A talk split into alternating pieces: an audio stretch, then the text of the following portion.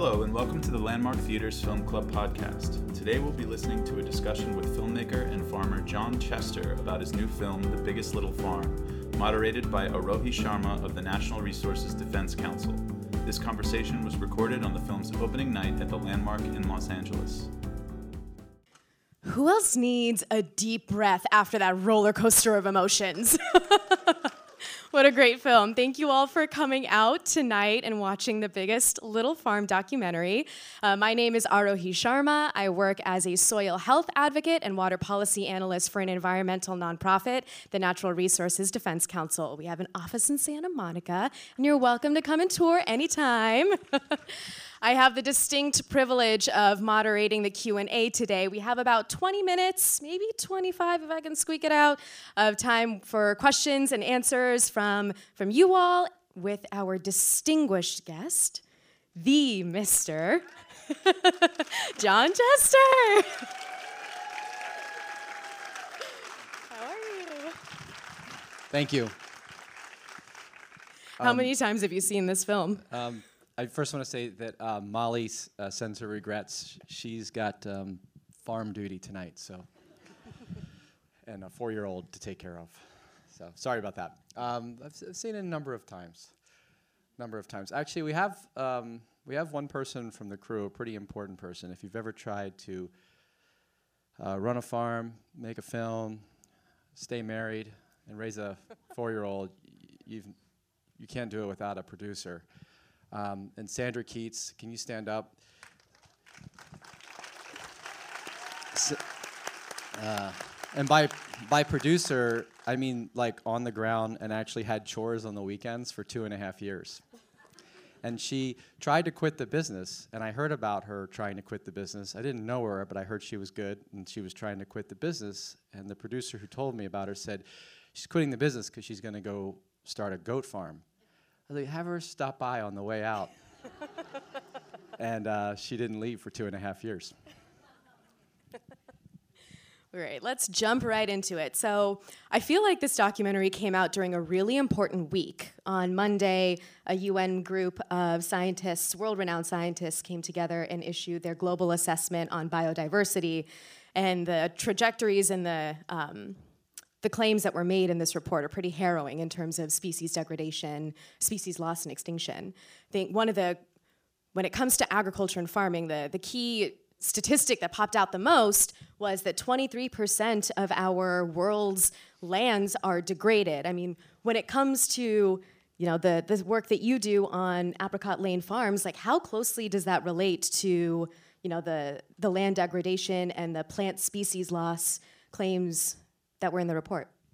Well, uh, so the, you know, it's interesting because we came to a farm that had been depleted of its biodiversity through 45 years of extractive, you know, methods that were used in order to grow food cheaply, which we're all complicit in supporting, and you know, it's just where we've all landed, and we're trying to work our way around that. But in reawakening the ecosystem, the whole goal is to bring back the biodiversity because it is the self-regulating immune system of not only the planet, but of the farm. So this method of farming is is it's great, and, and then it lines up with that report. And then the whole the whole point of this regenerative method is is is really to maximize biodiversity as a way to help regulate against epidemics of pests and disease.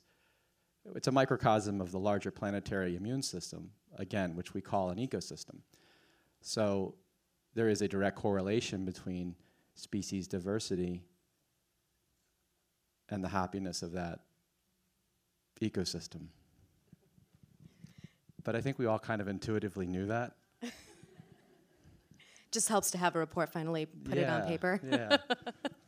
Last, last question I'll ask before I open it up to the audience. Hopefully, y'all have been ruminating on the hard questions to ask John.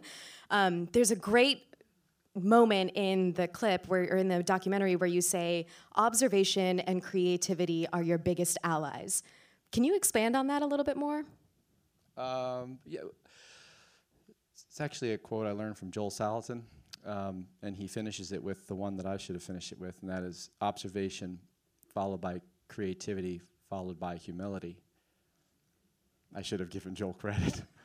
Um, but it's true, and that you, you have to be accepting of the failure and know that your solution that you thought was going to work didn't work so that you can open back up and begin to observe. And I think the thing that I learned through the whole experience, you know, um, that was most profound to me was the um, acknowledgement of how embarrassment is like this ingredient that drives fear, anxiety, and anger into like h- quick repair to cover embarrassment. Because with every failure there was this wave of embarrassment and then quickly try to recover by fixing it. And, and you would fix it too quickly before you understand the complexity of it. And so to sit back and observe it to your question and really understand what fuels it you know why does it exist and what eats it or what balances it and approach it then with three or we always say three solutions to every problem which is a uh, which is a feeble human attempt at what the ecosystem does because it offers sometimes thousands of solutions to the same problem, but over the course of maybe five years to a thousand years, you know. Um, so I think observation is an incredibly important part, and a slow response is an incredibly important part to a more profound and uh, long-lasting solution to environmental and agricultural problems that aha moment when the ducks were released into the orchards that was palpable in this theater.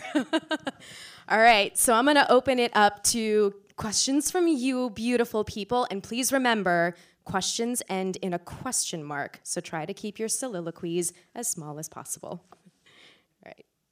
Could you explain how you found this wonderful guy who knew all this stuff and what his background was? Did he have a farm himself?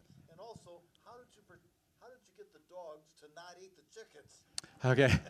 so how did we find Alan York? Um, that was really Molly's doing. She was uh, she looked up, you know, certifications have become like religions. So there's like polarizing even elements there, where if you're you're biodynamic, you're permaculture, and we are certified biodynamic, and we've we use that as a as a sort of a, a compass and a direction. But we use permaculture, we use holistic methods, we use, I mean, how we use the methods used by the, the eco ecosystem that were developed over 4.5 billion years.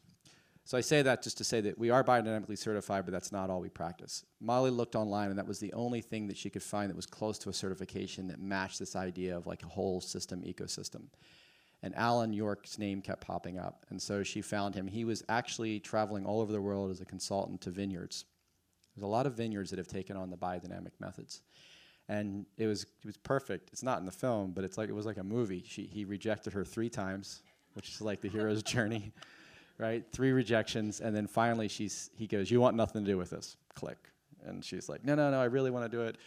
Really, he goes, "It's going to take you forever. You're never gonna you're never gonna stick to it. You're you know I don't know if you've got investors, but they're going to hate you," and that was it. And then she called him back. She's like, "You're literally the only person that is going to help us, um, that can do it, that sees it. And he came down and, and showed up. And he had always wanted to apply this biodynamic method to a farm that grew a lot of different things. Um, so it was a dream come true for him. Yeah. And the last question. Uh, oh, the guardian dogs. D- there's no there's no science to it. You just put a dog in. If it doesn't eat the chicken, then that's the one that guards the dogs. and then sometimes a week later, it, it, we did. This is the truth. Maybe this is too much, but you, you guys are kind of farmers now. But we like, I remember we put these other two dogs in, and they were like, the interns came to me and they're like, "Oh my God, Sage and Beza are eating the chickens." I'm like, "How many do they eat?" He said, two. I said, "Coyote's got them by 350. Keep them in." because it was, I mean, in one killing, I could lose 150 chickens, and after a couple of chickens lost their life, they stopped eating chickens, and I haven't lost a chicken in a year and a half from a coyote. So, I mean, you have to make those very tough, lesser e two evils decisions. Let's go back there. You can't convince anyone. They have to have a lens for it. That's your partner. You know, and I think if they don't see it already and have a, a way of looking at this with the right perspective, then I wouldn't, I wouldn't uh, partner with them. It's a really important question the question was how did we find the right financiers to, to you know, how do we present it and sell it to them, right? And, and I, and I immediately when we talked about the idea of what we were going to do, there was a, a immediate connection. They had already wanted something like that. They saw that as the future. You know, food grown with great depth of flavor, with high levels of nutrient density in an ecologically restorative way. Investing in values. Let's go to the lady in the second row.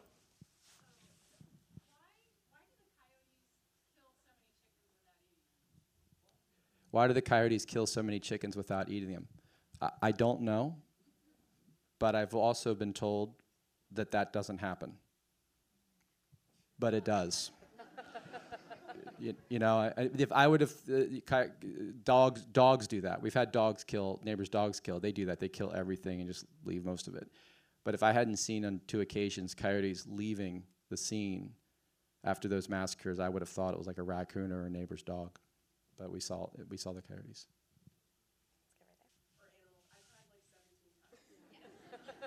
I got you beat. She said she cried 17 times.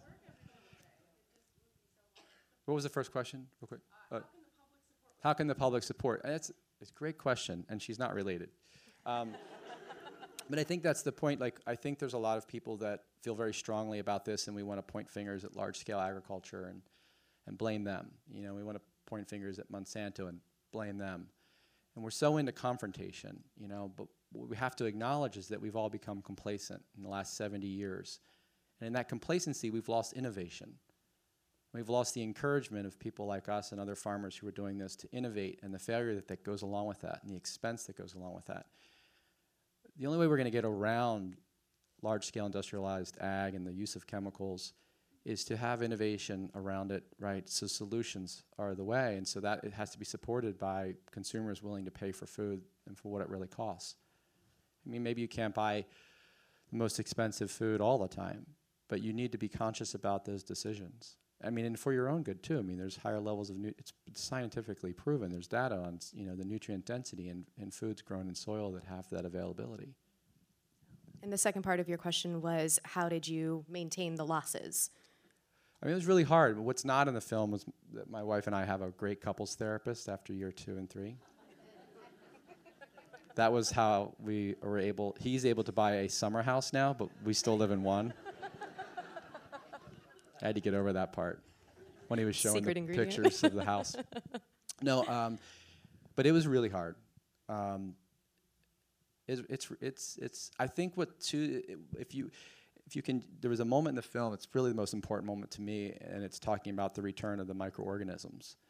And if, if you can just really like let that wash over you for a second, you know those moments you have when you look out into space, you're like, oh my gosh, we're actually on this thing spinning, and it like, it's with you for a moment, then it goes away. Like you really are able to see how all this kind of comes together. If every once in a while, more often than not, I can get that flash and understanding of how the soil is working to kind of break down the decay of all death and turn it back into life. And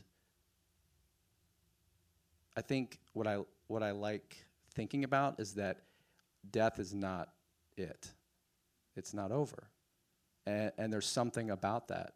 You know, even that I know that Todd right now is buried out by the house and 150 feet over is a, a ginkgo biloba tree that he's feeding because of mycorrhizae fungi and the mycelia that connect those nutrients. It's not over. That's beautiful. I think my favorite fun fact about, yeah, snaps, applause, all the feels. my favorite fun fact about healthy soil is that in one teaspoon of healthy soil, you can that can support up to 1 billion microorganisms, bacteria, fungi, microbes, earthworms, ants, just the whole lot. It's insane. It's actually not to correct you, but it's 9 billion. Nine billion. Yeah, Well, so even ni- more. and it's 1 billion bacteria and 9 billion microorganisms, which would include all you the go. fungi. Thank you. Let's go into the back right there.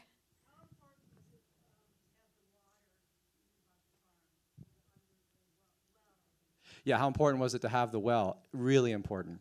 And that's the thing. I, first of all, if you leave here with any, nothing else, please leave here with this. Stop using the word sustainable. It's like all natural Nature Valley granola bars. There's no accountability for what sustainable is. All right? There is no farm in Southern California under current conditions that I know of, unless they're growing cactus, that's sustainable, including ours. But what we need to be focused on is regeneration, because water is a finite source beneath our soil, beneath our um, our grounds, right? Um, it's contained within an aquifer that gets it's refilled by rainwater essentially, and if we're not growing cover crops to sequester that water and we're letting it run out to the ocean, then that's not a sort of a sustainable regenerative source. So the water that rained here last, was it, uh, this year, we got 24 inches of rain, which is 20 inches more in that year that I would get in most years. We were getting like four to five. And on our farm with 24 inches, the calculation for sequestration is 140 million gallons of water that didn't leave our farm. And we use 10 to 35% less water than our allocated amount in comparison to our neighbors. So having the aquifer is one thing, but maintaining practices that regenerate it is everything. I love all the enthusiasm. yeah, I think there's, an, there's a tendency to forget that soil can act as that natural sponge, that natural reservoir that's right underneath our feet, and it's important to invest in it. Yes. Absolutely. All right, all the way in the back row, the person who went like this. Yeah. The one on my left, your right. Jean jacket.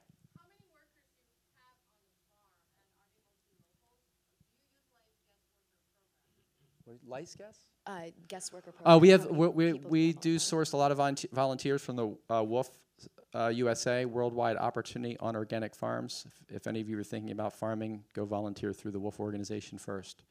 Um, farms like us have a you know uh, a, a splash page on their website, and they sign up from all over the world.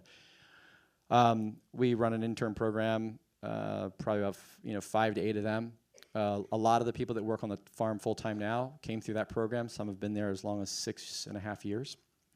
Um, and right now, the farm is seasonally we're almost 65 people because everything with our operation is about selling direct because we need to make three times the amount. So if we sell to a packing house, they take their cut and then they sell to retail, right? So and then they take their cut. So everything about a farm like this for it to work is about a direct relationship with the consumer, which is great because what it ultimately means is that we're reestablishing, you know, the the, the, the culture of agriculture into the community. And so I think it's really important that we recognize, you know, that relationship, but it needs to be a direct local food economy. That's how it's going to work. Somehow we got it in our mind we, that farms are supposed to grow food for the world. You wouldn't believe how much food that's grown in Ventura County gets shipped o- out of the state. There's 9 million people here. That's not sustainable, you know. But we should at least have farms that grow food for you guys. Amen. Let's go to here. How's Emma? Uh, she's good. She's uh, sh- felt 650 pounds. Retired. Uh, she's right outside of the barn by my office. Um, no more breeding for her. Uh, we call her a Little Valley now Shady Acres uh, Retirement Center. But she's doing really well. She's she's a she's a hit. All the kids love her. Yes, we grow. Do we raise any of our animals for food? Yes. Um, and I'm and I'm sure. And first, let me just say that we also have vegans and vegetarians that work on our farm, and and I think we need vegans, vegetarians, and meat eaters. We need the diversity. What we need too is also everyone to understand the purpose of the purpose of impermanence, and that does not negate the responsibility for humane treatment. And I also feel that you know meat is too cheap and cheaply priced meat does not allow a farmer for sure to treat an animal humanely. The methods of CAFOS operations have been a direct result of that, right? All right, right here. What, what would need to be done to scale this up to get rid of factory farms? What would need to be done to scale this up to get rid of factory farms? It's a really good question, and it's the exact opposite way I would say we need to look at it. The question is, what would we do? What would we need to do to replicate farms like this, small farms coming back online, where farmers are growing food for the community and able to feed their families off the farm? Like right now, I grew up in the eastern shore of Maryland, you know, and I corn and soy farms. Everyone went to the grocery store to go buy food. There was a farmer. That's that wasn't normal 60 years ago, right? 70 years, whatever. So I think the idea is that more farms like this are popping up, you know, and it's the smaller farms collectively kind of in an artisan way coming together to help support cities. Um, I had this really interesting like thought once, like you know how like in New York City there's like a six, 60 story building, and then beneath that 60 story building there's a there's a food store, there's a pizza shop, there's a barber shop, there's a something else and a something else, and then you go a block, repeat. How come there isn't one barber shop that serves all, uh, you know, serves all of New York City? You know, and so that's the way we look at farms. One farm is supposed to serve everything for everyone else, you know, and I think that I think that's part of the problem, you know. Is there legislation that could help that along? the legislation is called Your Dollar and How You Vote with It, for real, right? Because uh, I don't- again, I don't think it's gonna. There's so many young farmers that want to farm in this way that their parents are like, it's not going to work. No one's going to support it, and all they need is the consumer demand for it. And there's no reason why uh, the Bay Area is beating us in terms of like food savvy consumers. Like this is a really healthy group of people over here on the west side. So, and I think it's changing. You know, I think it's changing. The neighbors around us, I'm seeing them grow cover crops, and you know, I'm seeing them, their children wanting to get into this kind of thing. I'll take a 20 seconds to weigh in on the legislation since I am a policy wonk in this space. Um, so, California, thankfully, is one of the leaders in investing in healthy soil. We have a pretty robust Healthy Soils initiative and Healthy Soils program in the state. And the governor recently announced a $10 million increase in the budget that he initially came out with last year. Um, so, we have hopefully $28 million going towards the Healthy Soils program in the state, and that goes towards funding things like cover crops and hedgerows and crop diversity and pollinator habitats. So we're moving in the right trajectory in the state. amazing. Yeah. That's amazing. Yeah. Nationally, I think you need to look at the federal crop insurance program, but you and I can have a debate about that later. All right, let's get some more questions in. Gentleman right here. Looking at you, yeah.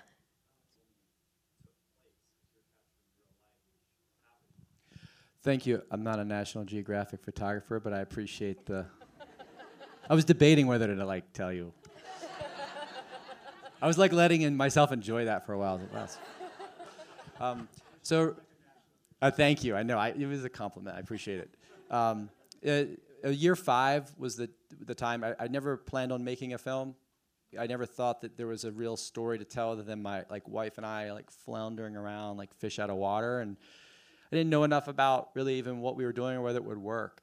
But I kept documenting it and didn't know if what I was shooting mattered. And then at year five, it all came came together, and I saw you know to the UN study um, about biodiversity. I saw literally the return of biodiversity, and I saw how it was complexly intertwined and affecting things that and change and uh, fixing things that were problems. And at that moment, I knew who was going to spend any of this any time who's going to spend the amount of time i've spent inside the engine of an ecosystem inside the engine of a story and capturing it in that very um, specified cinematic way? And it just hit me that there was a real opportunity for something to share. And i almost felt like a debt of you know to gratitude and reverence for the gift that i've been given to do this. And so we spent the next three uh, three years doing it more formally. And it was you know initially it started with interns helping me you know, I would put them out and say, until you see honeydew come out the backside of that aphid, this is where you're going to live. and then I, then I brought some um, some professional guys that I had worked with in the past and some new ones, but never a crew of more than like what two people. Sandra, it was very small. You know, but you would see these rhythms. You would see, all right, well, that's where the Cooper's hawk's gonna, she's gonna nest there again, and every time you go up to that nest, she's gonna attack you. So you're gonna get a shot. You can see her dive. You know, so you would see these things. I, I watched Greasy and Emma for an, another example. I watched them do that little dance of going to bed every night 30 times until I f- realized I was like, I should probably shoot that. you know?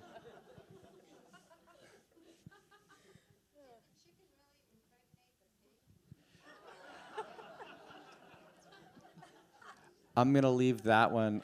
Uh, no, the, First of all, I love you. You're great. Um, the chicken did not impregnate the pig. Um, but I did insinuate that that's what happened. So, fairness to you. And let me tell you something. My wife was really upset because we just printed up shirts and it says, it's Greasy, the rooster. And it says, I'm not the father. and my, my wife and Sandra were both like, that's really inappropriate. And I'm like, hold on. I anthropomorphize a sexual relationship between a rooster and a pig. They had 17 or 13 babies together, and the T-shirt that just that rights all those wrongs is inappropriate. Wait, so did they go to print? They're on, yeah, they're and they they're the They're yeah, they're available online. available online. it goes to Emma and Gracie's Children's College Fund. So. Great. Let's get one more question. Anyone have a burning one? Ooh, yeah. Let's do.